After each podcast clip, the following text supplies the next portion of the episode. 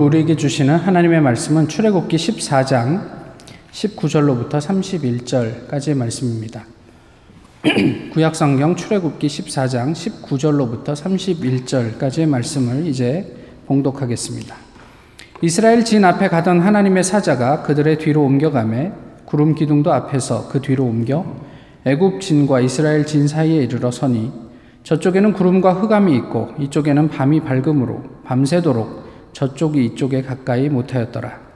모세가 바다 위로 손을 내밀매 여호와께서 큰 동풍이 밤새도록 바닷물을 물러가게 하시니 물이 갈라져 바다가 마른 땅이 된지라.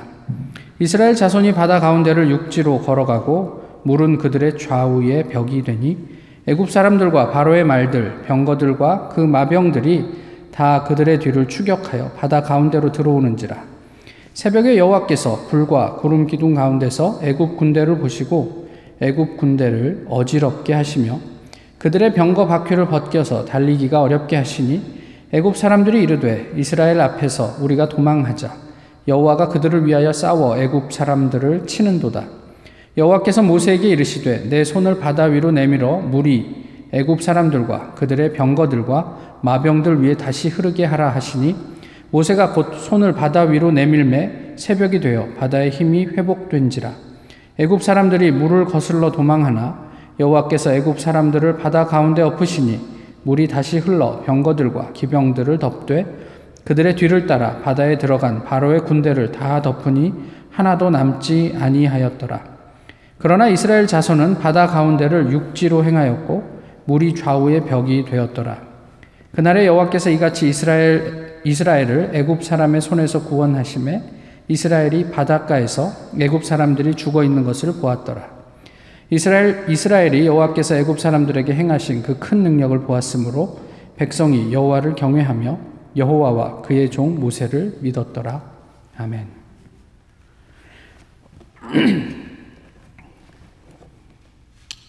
어, 하나님께서 계시를 주셨습니다.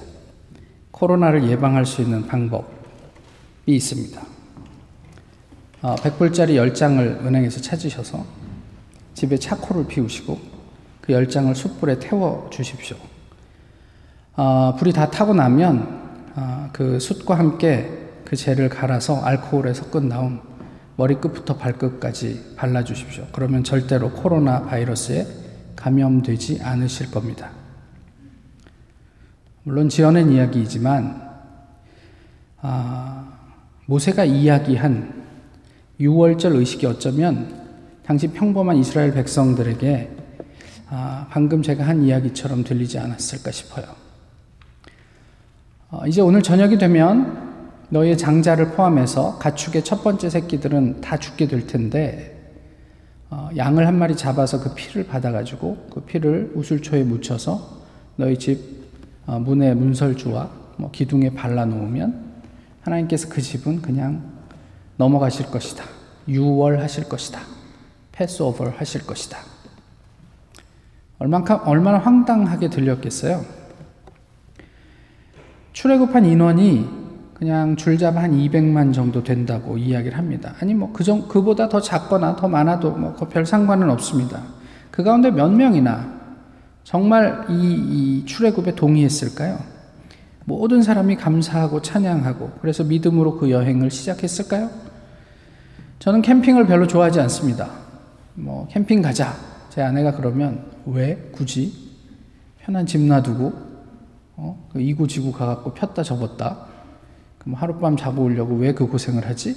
또 어딘가 여행을 해야 되면 뭐 호텔에서 자면 되지 왜 굳이 불편하게 그렇게 해? 이스라엘 백성들은 400년을 넘게 살던 곳이에요. 이젠 그곳이 자기들의 고향입니다. 그냥 고향에 사는 것이 조금 힘들어도 그냥 낫지 않을까요? 이런 생각을 할 수 있겠죠. 또 어떤 사람은 광야 생활 자체를 부담스러워 할 수도 있지 않을까요? 그런 다양한 사람들과 함께 출애굽은 시작되었습니다. 오늘 본문은 그 첫 번째 위기에 대한 이야기입니다. 어떤 위기입니까? 애국 군대가 추격해 옵니다. 또 다른 도전이 있었어요. 무엇이죠? 앞에 바다가 가로막고 있어요. 홍해가 놓여져 있습니다. 이스라엘 백성들은 이제 어떤 상황에 놓였습니까? 우리가 유식하게 사자성어로 얘기하면 진퇴 양난. 다른 말로 하면 뭐 사면 초가. 또 요즘 요즘 사, 사자성어로 하면 대략 난감. 근데 이제 오늘 본문이 뭐 대략 난감한 정도는 아니고요. 완전 대박 난감한 정도니까요. 뭐 그런 상황에 이제 이 사람들이 빠진 거예요. 사람들은 우왕좌왕합니다. 그리고 두려움에 휩싸이죠. 애굽 사람들 때문에 그렇습니다. 애굽 사람들이 몰려오니까 그것 때문에 두려워졌습니다. 이 두려움은 이내 모세를 향한 원망으로 쏟아지죠. 우리가 애굽에서 한 얘기가 이거 아니냐? 내가 이럴 줄 알았다. 이렇게 얘기하는 거예요. 애굽에서 종살이 하는 게 여기에서 이렇게 죽, 죽임 당하는 것보다는 그래도 훨씬 낫지 않냐? 뭐 이런 이야기예요. 12절의 얘기가 그런 얘기죠. 그런데 무슨 무슨 의미냐면 어, 이 백성들이 많은데요. 애굽을 떠나기 전부터 이 사람들 사이에서는 그런 얘기가 있었단 얘기예요. 광야로 나가는 것은 우리가 죽을 각오를 하고 가야 한다라는 것을 의미하는 거예요. 그러니까 어떤 사람들은 부담이 됐을 수 있겠죠. 그러나 다 나가는데 안 나갈 수 없어서 따라온 사람도 있었을 거라는 거죠. 이제 그들은 하나님께 어떻게 합니까? 오늘 본문의 표현대로 부르짖습니다. 부르짖습니다. 아버지. 자신을 향해 원망하는 백성에게 모세가 대답하죠. 13절과 14절의 말씀인데요. 뭐라고 이야기하냐면 너희는 두려워하지 말고 가만히 서서 여호와께서 오늘 너희를 위하여 행하시는 구원을 보라. 여호와께서 너희를 위하여 싸우시리니 너희는 가만히 있을지니라. 이게 모세의 답이에요. 얼마나 멋집니까? 훌륭합니까? 설교로 치자면 대단한 설교죠. 단호하고 담대하고 또 아주 신앙적이고 믿음의 고백적인 설교입니다. Stand firm. 흔들리지 마라. 그리고 be still. 이렇게 얘기하잖아요. 그런데 모세가 한 이야기와는 다르게 그의 내면은 어땠냐면 백성들과 동일했어요. 15절에 하나님께서 모세에게 말씀하십니다. 뭐라고 얘기를 하시죠? 왜 너는 나에게 부르짖느냐? 왜 너는 나에게 부르짖느냐? 모세도 동일하게 하나님께 부르짖고 있었단 얘기예요. 하나님께서 묻습니다. 왜 나한테 부르짖어? 조금 이상하지 않습니까? 이런 사면 초가의 상황에서 그럼 누구한테 부르짖어요? 우리 조상들 찾아요? 말이 안 되잖아요. 하나님, 우리가 지금 이런 난관에 빠졌는데 좀 살려주십시오. 이런 이야기인데 어떤 일을 우리가 해야 합니까? 그러면 누구를 찾아야 됩니까? 그럼에도 왜 하나님께서 모세에게 너는 왜 나한테 부르짖느냐? 라고 말씀을 하셨을까요? 14장 4절로 한번 가보세요. 가보시면 바로가 너희 뒤를 따를 것이다. 아하. 모세는 알고 있었어요. 바로가 올 줄 알고 있었어요. 하나님께서 미리 말씀해 주셨다고요. 그러니까 하나님께서 묻는 거죠. 왜 나에게 부르짖냐? 내가 이미 말했잖아. 근데 왜 이렇게 우왕좌왕하고 두려워하지? 도대체 이유가 뭐야? 라는 의미일 수 있어요. 또는 이 하나님의 물음은 야, 지금이 나한테 부르짖으면서 기도할 때니? 라는 의미이기도 해요. 그럼 기도 말고 뭐 하라고요? 본문에서 보세요. 15절 이하를 보시면 이스라엘 자손에게 명령하여 앞으로 나아가게 하고 너, 모세 너는 지팡이를 들고 손을 바다 위로 내밀어 그 바다가 갈라지게 하라. 하나님께서 하신 말씀은 지금 네가 나한테 부르짖고 기도할 때가 아니야. 백성들로 바다로 진행하라고 명령을 하고 너는 바다 위로 손 지팡이를 손에 잡고 내가 너와 함께 한다는 증표인 지팡이를 손에 잡고 바다 위로 손을 내밀어서 그 바다가 갈라지게 해. 그 이야기를 하나님께서 하고 있는 거예요. 아무것도 할 수 없었어요. 왜 그랬을까요? 어, 사람의 눈에는 그렇게 보였으니까요. 어떻게 바다를 건널 수 있었을까요? 어떻게 그, 그, 그 전차로 무장한 애국 군대와 맞설 수 있었겠어요? 그러나 잘 이해는 되지 않았고 몰랐지만 일단 시키는 대로 순종하자 믿을 수 없는 일, 일이 벌어지기 시작합니다. 앞에서 길을 인도하던 구름 기둥이 뒤로 움직입니다. 그리고 애국 군대를 막아섭니다. 근데 오늘 본문에서 뭐라고 얘기하냐면 낮이었지만 그 구름 기둥이 아주 흑암을 만들어냈다 이렇게 이야기를 해요. 아마도 애굽 사람들이 이렇게 좌우를 분간하지 못할 만큼 어떤 칠흑 칠흑 같은 어두움이 그들을 덮었던 것 같습니다. 그러나 반면에 이스라엘 쪽에서는 밤이 새도록 낮과 같이 빛이 있었다 이렇게 이야기를 해요. 하나님께서 또 이스라엘에게는 구루 비, 그, 그, 그, 그, 그, 불기둥으로 그들을 보호하고 인, 어, 또 그 밝게 해 주셨지 않았을까. 그렇게 이제 오늘 본문은 묘사하고 있는 거죠. 앞쪽에서 모세가 바다를 향해 손을 내밀자 바다가 어, 갈라졌습니다. 궁금하지 않으세요? 어, 이스라엘이 건넜던 그 홍해, 바다가 갈라졌고 그 바다가 벽처럼 좌우에 이렇게 섰다고 그러잖아요. 깊이는 어느 정도 됐을까요? 그 홍해의 깊이가. 그냥 이, 이 수에즈만 으로 들어와서 끝 부분이니까 뭐 깊이가 많이 깊지 않다고 하더라도 뭐 한 100m?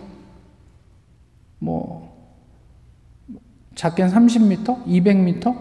한번 상상을 해 보시란 말이에요. 내가 그곳을 건너고 있다고 이 바다가 양쪽으로 갈라져서 내, 내가 걸어가는 그 길에 벽처럼 이렇게 돼 있는데 그게 30m든 100m든 쫙 벽처럼 이렇게 펼쳐져 있는 장면, 그 장관을 한번 상상해 보시란 말이에요. 그 바다 밑바닥이 마른 땅이 되었다고 얘기하잖아요. 바다 바닥이 어떻게 말라 있어요? 그냥 펄이죠. 개펄이잖아요.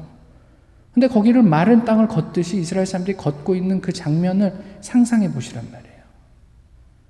무슨 생각을 하면서 그 길을 걸었을까? 그 폭은 얼마나 됐을까?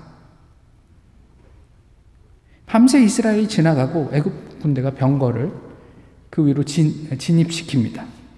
그런데 이스라엘에게는 아무 문제가 없었던 땅이 이내 펄이 되어서 전차나 말 또 사람이 움직일 수가 없게 되어요.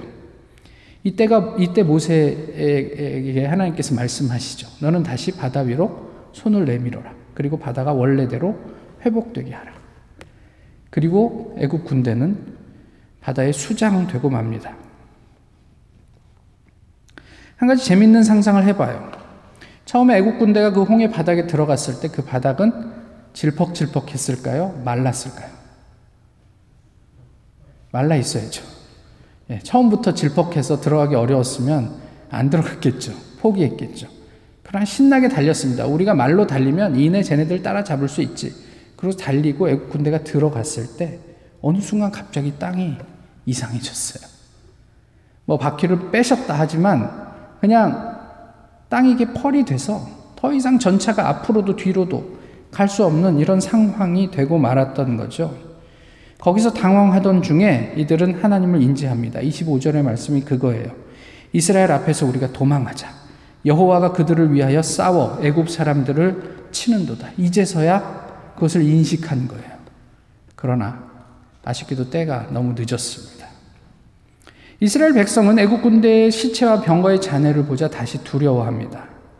그런데 아까는 그 두려움이 애국 군대 때문이었는데 지금의 두려움은 하나님 때문이라고 본문은 얘기해요. 31절 백성이 여호와를 경외했다. 애국 군대를 보고 두려워했던 이스라엘은 이제 하나님을 두려워하게 됩니다. 이게 홍해의 목적이었어요. 궁금한 게 있어요. 어차피 이럴, 이럴 거면 하나님께서 미리 소상하게 알려주셨으면 좀 좋아요. 그러면 두려워하지도 않고 평안하게 우리가 그냥 뭐 하나님 하실 일을 이렇게 좀 즐기면서 볼 수 있었잖아요. 그런데 한번 생각을 해보시면 정말 그럴까? 천부를 태우시겠어요? 제가 아무리 뭐라고 계시를 받았다고 한들 제가 이상해졌구나.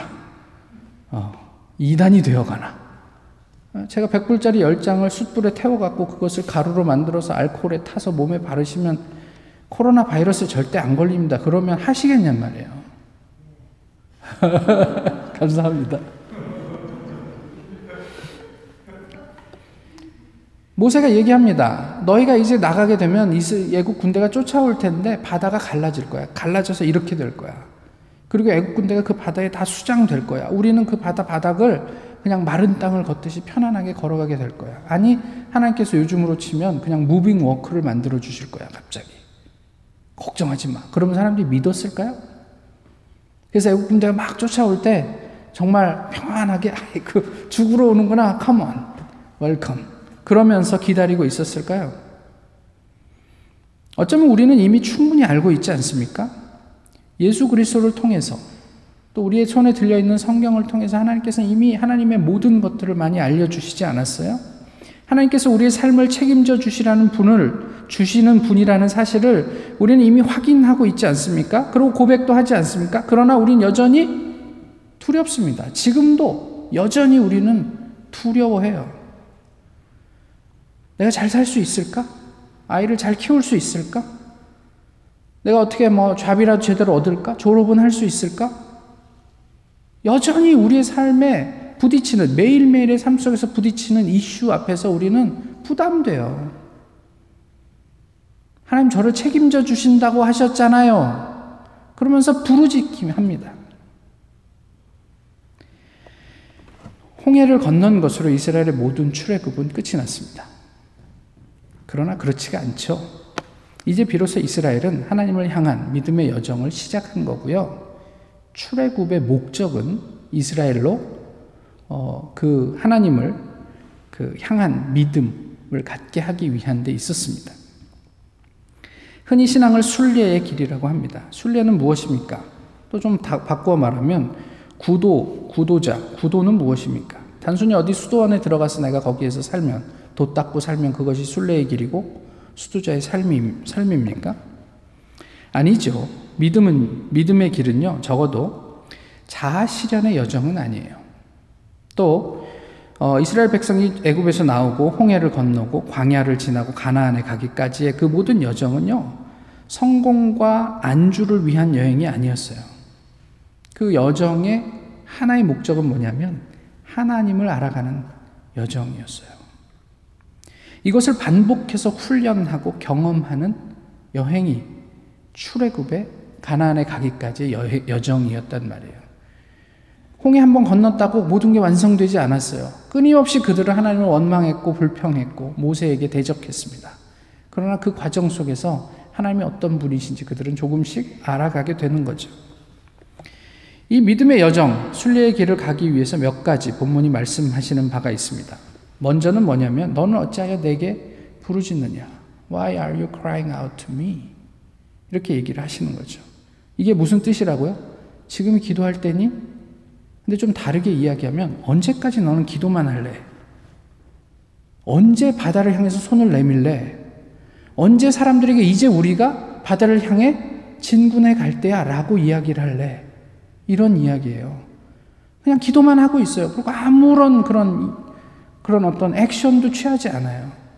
하나님께서 말씀하셨음에도 불구하고, 하나님께서 더 분명한 사인을 보여주시면 제가 움직이겠습니다. 아니, 예수님께서 이웃, 내 이웃을 내 몸같이 사랑하라, 원수도 사랑하라 말씀하셨는데, 내가 저 원수 같은 놈을 하나님께서 무슨 사인을 보여주시면 한번 사랑해 보겠습니다. 라고 얘기를 하는 거예요. 언제까지? 기도만 하고 있을래? 되게 우리는 기도 내지는 말씀에 주로 집중하지요. 그에 따르는 삶은 거의 없습니다. 우리가 삶으로 오해하는 것이 이런 거예요. 뭐냐면 내가 직장에서 사람들과 만나서 교회 외에 성경 공부를 해. 뭐 이런 거예요. 내가 교회에서 모이는 모임 외에 사람들하고 좀 의기를 투합해 갖고 이렇게 뭐 독서 모임을 해. 뭐 이런 거란 말이에요. 더 정확하게 말하면 우리는 삶에 대해서 이야기만 합니다. 그리스도인의 삶은 이래야 하지 않아? 그러면서 막 서로 토론하고 그러고 그것으로 뿌듯해해요. 정작 살지는 않아요, 잘. 큐티 나누는데 은혜를 받았대요. 책을 읽고 토론하다가 도전을 받았대요. 그래서요. 어쩌자고요. 은혜 받고 도전 받은 것이 삶이 아니에요. 와, 나는 이런 은혜도 받고 이런 도전도 받으니까 내가 하나님 앞에서 그래도 좀 건강하게 사는 것 같다? 그게 일부는 맞고 일부는 틀리단 말이에요. 그것으로 다가 아니란 말이에요. 실제로 삶은 그래서 우리에게는 정작 그렇게 별로 없습니다. 내가 대단히 많은 것들을 기부하는 것 같고, 대단히 많은 것들을 세상을 고민하면서 사는 것 같지만, 한번 보세요. 내가 가지고 있는 폴션 중 어, 어, 어느 정도가 이웃을 향하고 있는지. 우리는 실제로는 말하는 거에 비해서 그렇게 이웃을 위해서 하나님 나라를 위해서 살지 않는단 말이에요. 하나님이 묻습니다. 너는 언제까지 나에게 부르짖기만 할래? 우리가 이 홍해의 역사를 이루어내신 하나님 을 찬양하기 위해서 하는 일이 있어요. 뭐냐면 홍해 횟집 이런 거 차려요. 불기둥 숯불갈비집 뭐 이런 거 차립니다. 그래서 광야로 들여, 들어가려 하지 않아요. 와, 이 엄청난 일을 하나님이 하셨네? 그리고 홍해가에 횟집 차려놓고 거기서 사람들하고 얘기하는 거예요. 그, you know what? 뭐 이러면서 옛날에 이 굴, 이, 이 물기, 이 물벽이 이거 대단했어. 와, 하나님 최고야. 그러고 자뻑해요. 만족해요. 흡족해요. 불기둥이 우리를 인도하는데 뭐 광야의 그 추운데도 하나도 춥지 않아. 전기 필요 없어. 하나님께서 모든 것들을 공급해 주셨어. 그 하나님께서 보내주신 그 메추라기를 그 불기둥에 구워 먹는 맛을 알랑가 몰라? 불기둥 숯불갈비집에서 이런 얘기를 하는 거예요. 구름 기둥 휴게소. 그것을 그렇게 얘기하면서 이것을 삶이라 착각해요. 내가 즐길 수 있는 단물에만 관심이 있죠. 가나안에 들어가기 위해서 반드시 우리가 지나가야 하는 광야에는 별로 관심이 없어요. 마른 땅과 바다 바닷물로 된 벽 이런 것은 우리가 좀 반갑지만 그 마른 땅을 걷기 위해서 우리가 해야 하는 수고 이런 것은 thank you. 그래서 우리는 그 마른 땅 위에서 갈라지는 바다를 위해서 열심히 부르짖기만 해요. 그런데 이런 이런 기도만 가지고 우리가 과연 영적으로 성숙할 수 있을까요? 결국 교회는 이런 기도를 하는 한 계속 세상으로부터 외면당하게 될 것입니다. 우리가 그냥 사람들 앞에서 아 저희가 죄송합니다. 우리가 좀 미성숙했습니다. 라고 고백하는 것으로 교회가 사람들의 신뢰를 다시 얻을 수 있다고요? 천만의 말씀입니다. 우리가 너는 왜 나에게 부르짖느냐? 그 수준에 머무르는 한은 우리의 영적인 성숙은 진보는 요원한 일입니다. 그러면 어떻게 해야 되죠? 삶으로 귀결될 수 있는 기도를 하셔야죠. 그것이 큐티가 됐든 예배가 됐든 독서가 됐든 무엇이 되었든 말이에요. 삶으로 귀결되는 신앙생활을 하셔야죠. 여호와께서 오늘 너희를 위해 행하시는 구원을 보라. 너희는 가만히 있으라. 하나님의 역사를 어떻게 보고 계세요? 그리고 그 앞에서 우리는 그것을 어떻게 내면화하고 있어요? 너희는 가만히 있으라. 여기서 가만히 있다는요, 색이다. 조각하다의 의미입니다. 침묵하다라는 의미가 있어요, 또. 그러니까 너희는 입 좀 닫고 제발 부르짖지도 말고 하나님께서 너희를 위해서 싸우시는 것을 좀 입 닥치고 보고 목격을 좀 해봐. 하나님이 어떤 분인지 한번 보면서 그 역사를 보면서 너희 마음에 그것을 새기란 말이야. 이 얘기를 하고 있는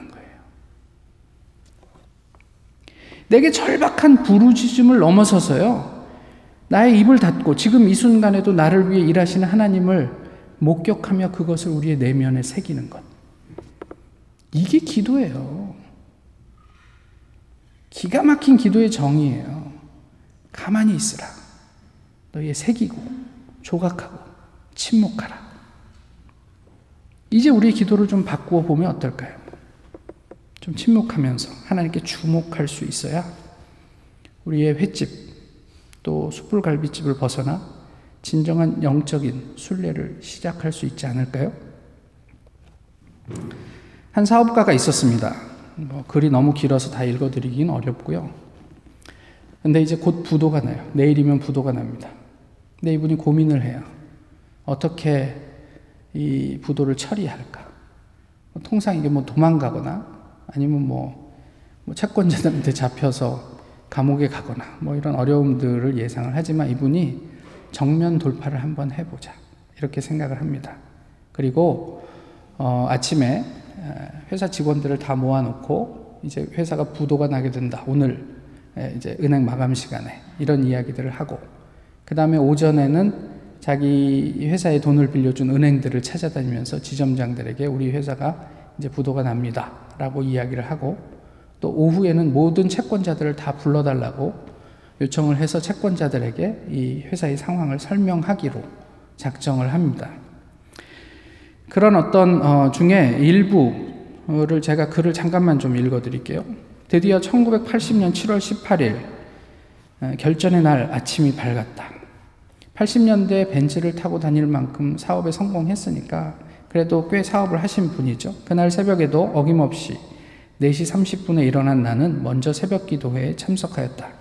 하나님께서 나를 전적으로 의탁하기 위해서가 하나님께 나를 전적으로 의탁하기 위해서가 아니라 나의 집념과 나의 투지를 불사르기 위함이었다. 솔직히 말하자면 그 당시 나에게 있어서의 새벽 기도회는 일종의 부족, 부적 같은 의미밖에 없었다. 이를테면 자기 강화 혹은 자기 위안 같은 것이었다. 새벽 기도회가 끝나자 나는 헬스클럽을 거쳐 사무실로 출근하였다. 8시가 아직 되지 않았음에도 불구하고 모든 부서장들은 이미 나와 있었다. 나는 곧 회의를 시작하였다. 그때 재정을 담당하는 부장 말고는 회사 재정 상황을 아는 사람이 없었대요. 그래서 아침에 그렇게 직원들에게 설명을 하고 나는 이렇게 이 부도를 극복할 거다. 그래서 우리 집을 팔아서 어, 회사의 부채를 상환하고 또 뭐 이렇게 하고 저렇게 하고 뭐 이런 어떤 다섯 가지 방안을 직원들에게 얘기하면서 협조를 구했던 거죠.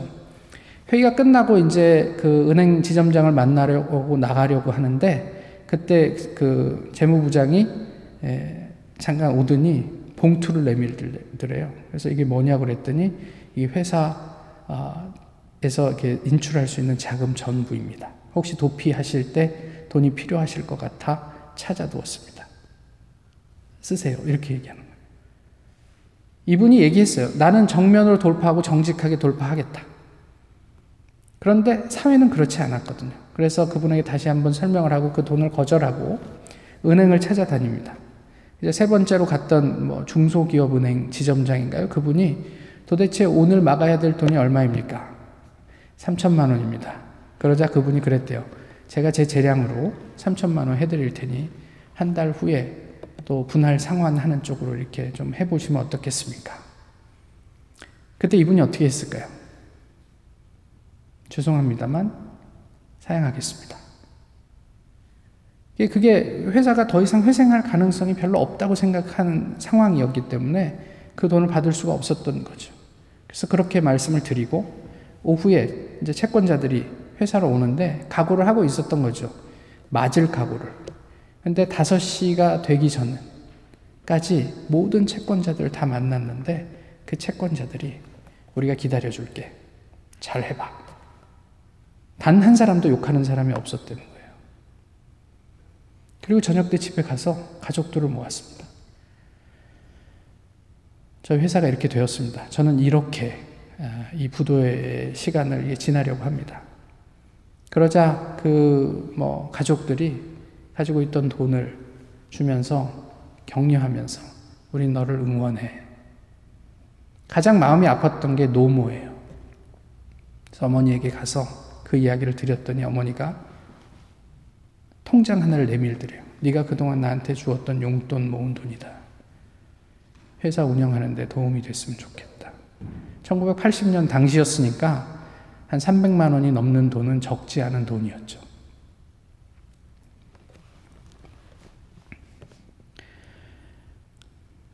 하나님, 부도 나지 않게 해주세요. 라고 우리가 부르짖었다면, 보통 우리가 그렇게 기도하죠. 그죠?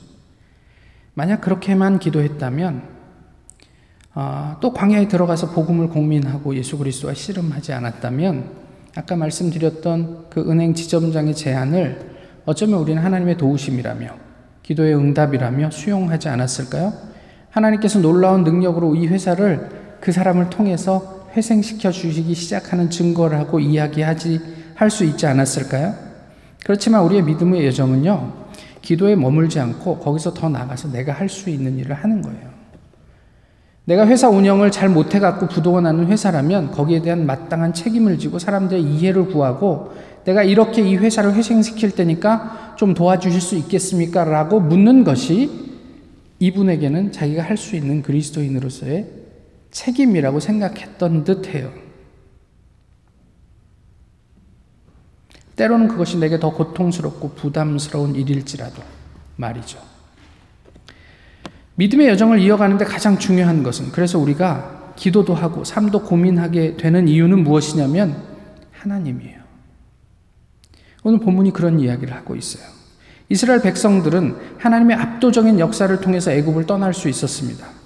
모든 사람들이 유월절을 경험했습니다. 그러나 얼마 지나지 않아 진짜 두려워해야 할 하나님은 그냥 깡그리 잊어버리고 그그 상황 가운데 그냥 패닉에 빠지고 말았어요.